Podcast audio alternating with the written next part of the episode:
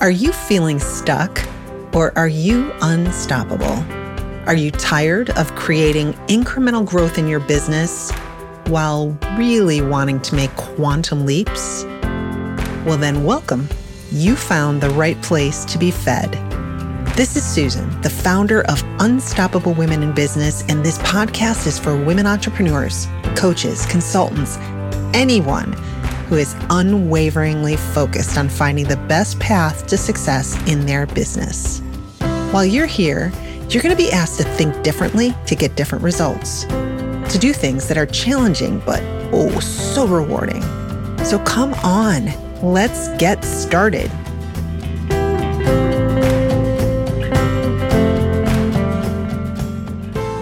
Well, hello there. It's Susan here. Remember me? I know, I'm sorry. I have been absent for a few weeks, and I'm sorry. It has just been one of those times when things happen. It was a convergence of a lot of different things all happening at the same time. I had a conference that I went to for an entire week, and I had a, just a lot of unusual things going on. I bet you can relate to that. I personally work really well with a deadline in front of me, and I talk with a lot of you. And I, I think you all feel the same way. Now, I'm not saying this is a good thing. At this moment, I'm just making an observation, but I consider myself to be someone who does what they say they're going to do.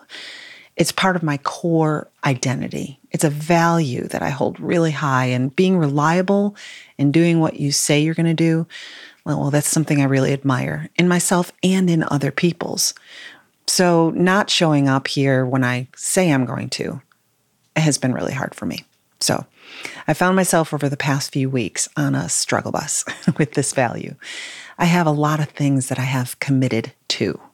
Yeah, and this podcast is one of them, but I try to schedule my time really well so that I can deliver on my commitments. But I actually did something that put me over the edge as far as being able to manage all of my commitments. And something had to give, and I'm sorry. It was the podcast episodes. Here's what's been happening. I've been toying around with the idea of writing a book for a couple of years. I don't know, I see a lot of people out there publishing. I see a lot of reasons why it's a good thing to do. I've gone to a couple of book writing retreats, and that helped a lot, because I had a vague outline from these re- retreats. I knew, in essence, what I wanted to write about. And I had even reached out to a publisher that I knew I would want to work with. And the possibility just seemed to be getting more and more real to me. So about eight weeks ago, I just got this wild hair in my head that if I was going to do it, what was the chance I could finish it and have the book in hand for a conference that I'm sponsoring and speaking at in November, right? So I just, like any high achiever, it's like, if I'm going to do this damn thing, I am going to see how quickly I can get it out there now that I've decided I want to do it.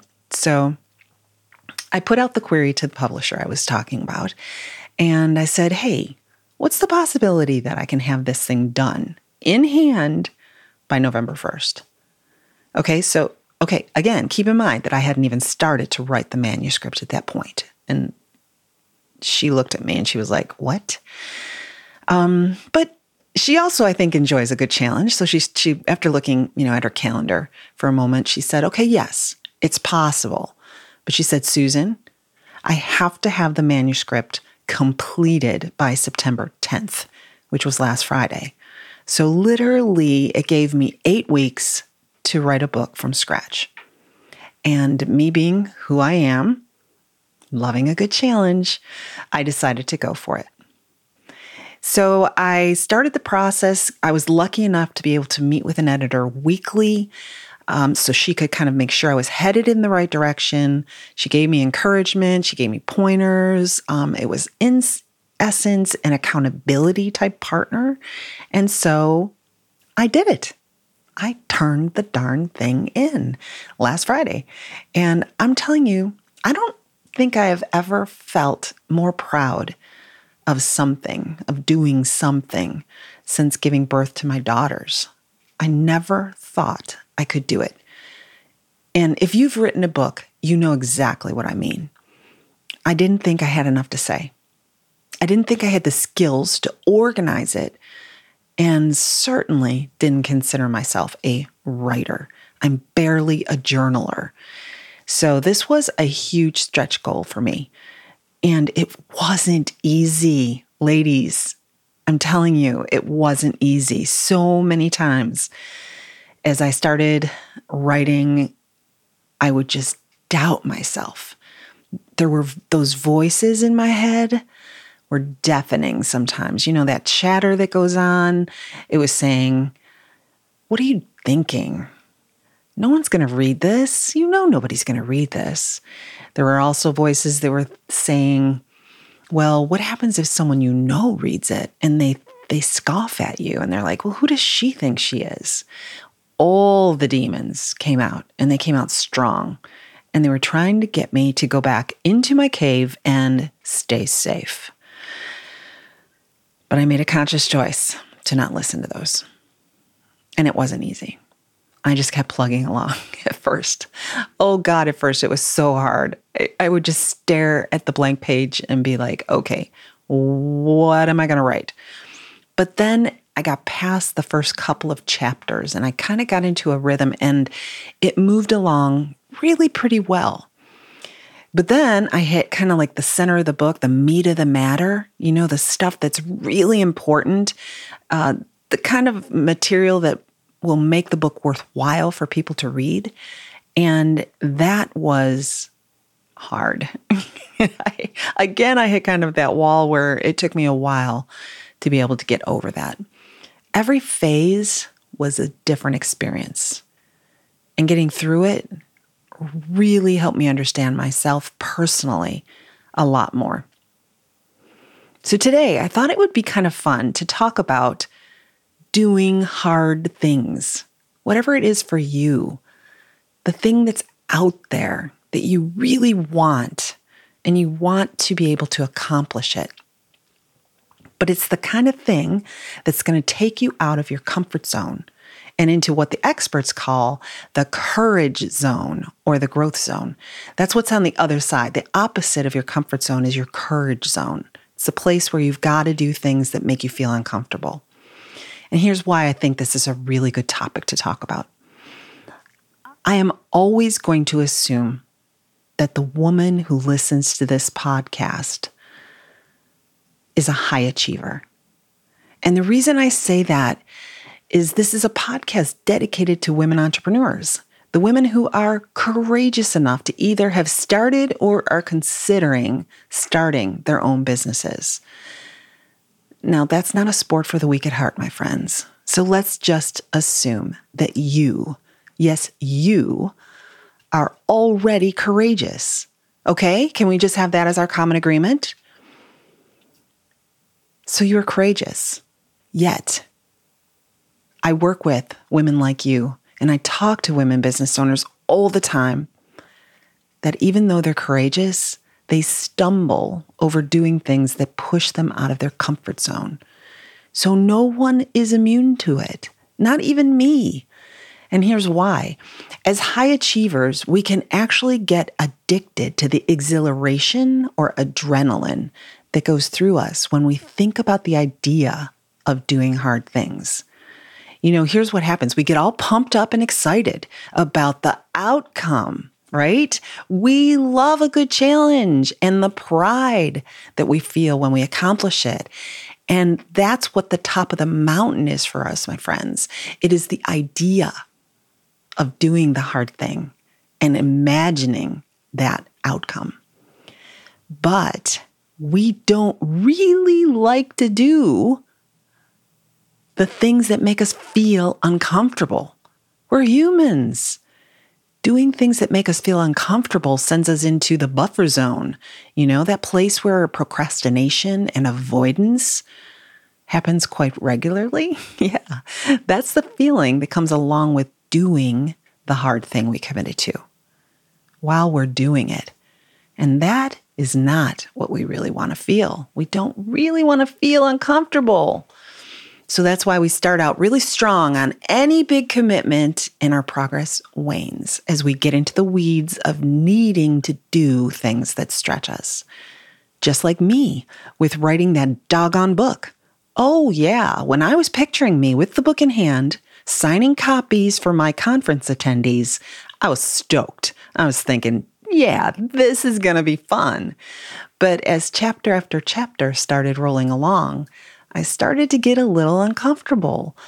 That's when the demons were whispering to me, telling me that I was going to make a fool of myself and that I had no idea how to write a book. It would have been so easy to find excuses not to finish it.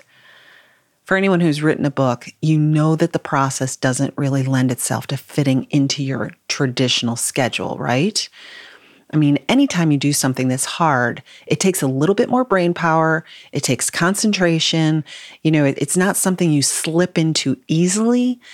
And so you realize that you need bigger blocks of time. And what I knew with the book is I needed to do it while I was fresh, and found that getting up super early in the morning and writing for a few hours each day before my normal day started was the only way that I was going to make the progress I needed to make. I not only had to do that, but I also had to decide to dedicate several weekend days to nothing but writing so I could stay on track and meet my deadline.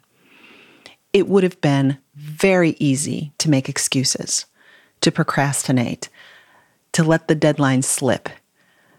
All I had to do was just not get up.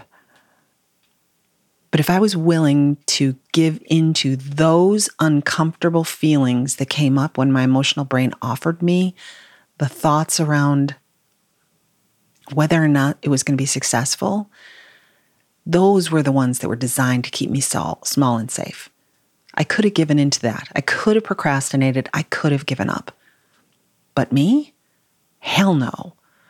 I made up my mind that I was going to see this thing through, and I just did it. I just did it. Okay, so now I sound like Nike. Just go out and do it. Just do it, right? No, you know me. I want to share something more than just do it with you when it comes to taking on hard things. I want to give you a way to think about it so that you can work through from the beginning to the end how you're going to climb your next mountain, how you're going to take yourself out of the comfort zone and do something that you really want to do. It's been out there for a while, but you haven't gotten to it yet. So are you ready? Here's what I was able to uncover when I dug under the covers and deconstructed a few things that I've done, like the book, that took me out of my comfort zone.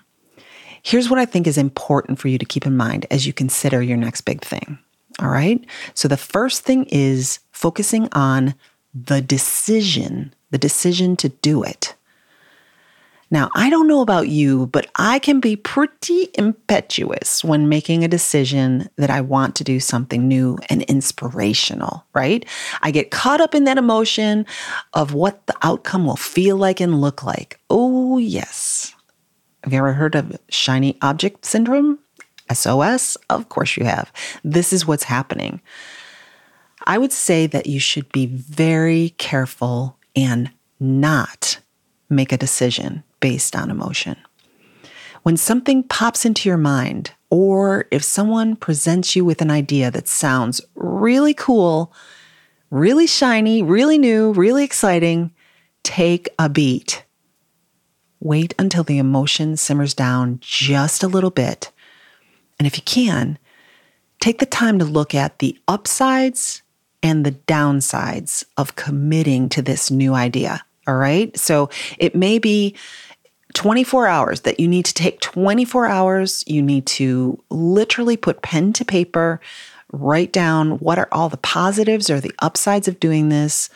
On the converse side, what's the negatives, the downsides of doing what you're thinking about, but consider all the implications of committing to this new goal or project.